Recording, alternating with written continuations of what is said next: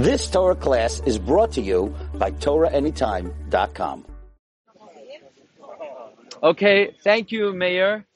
Uh, there was a lot of discussion about the appropriateness of the Mekaimis that we're visiting now, especially to come out and to tour during the three weeks and during the nine days. But actually, what could be more appropriate than to go to the spot, which is the subject of one of the most stirring and moving of the Kinnis, Kinnim Membeis, written by the Maharam of Rothenburg, Rav Meir of Rothenburg, who wrote the Kinnas, Shalis Rufa Ba'esh. So you could stand here in the streets of Paris, and it seems like a busy city, but the stones of Paris are crying out for the burning of the Talmud that occurred in the year 1242. The king of France at the time was King Louis IX. He's known as Saint Louis, not for his uh, righteousness, but rather for his zealousness against Jewish people, and especially uh, the favor he showed that to Jewish apostates. There was one such Jewish apostate by the name of Nicholas Donin, who was especially vicious to his former co-religionists.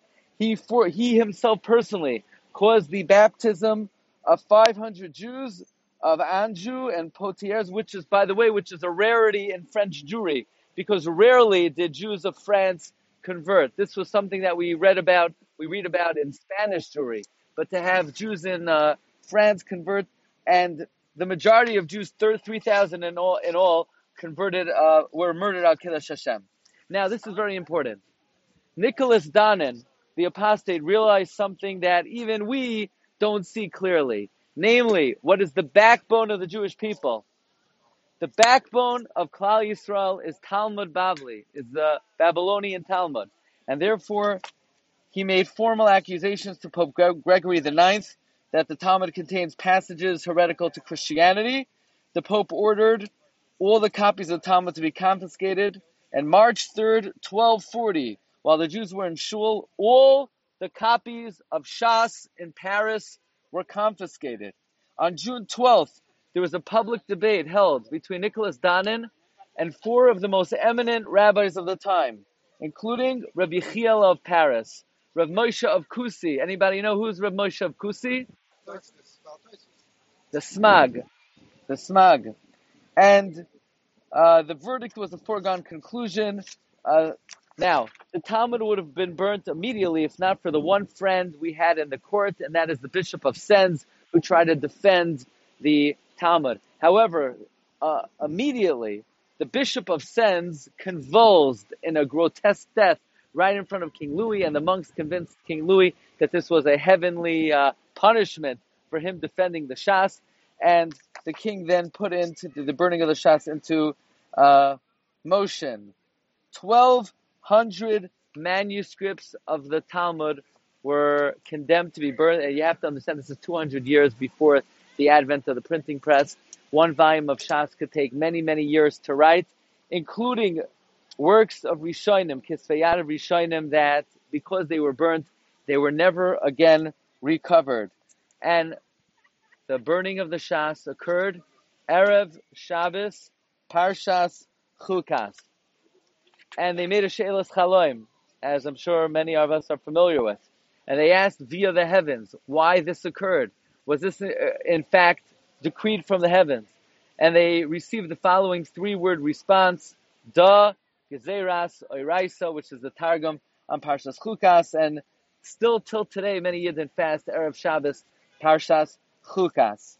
However, what's very interesting and which really causes us to think is that even though they received this supernatural response, that this was a heavenly decree, Rabbi Hillel of Verona stood here in 1242 and he was watching this and he recognized that this was not an isolated occurrence, that there was actually a reason for this, and that is because a few years earlier, there was a great debate between the Rambam and the rabbis of northern France.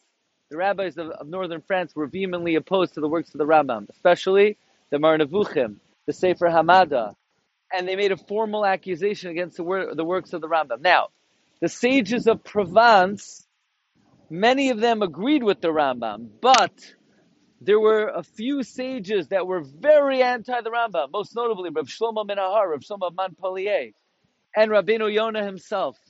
And there was a formal accusation against the works of the Rambam.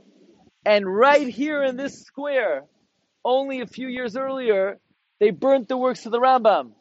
So in 1242, when they burned the Shas, the ashes of the burnt Shas mixed with the ashes of the Rambam. And therefore, says Rav Hillel of Verona, it is clear this was not an isolated incident, that the burning of the Shas was heaven standing up for the honor of Rabbeinu Moshe ben Maimon.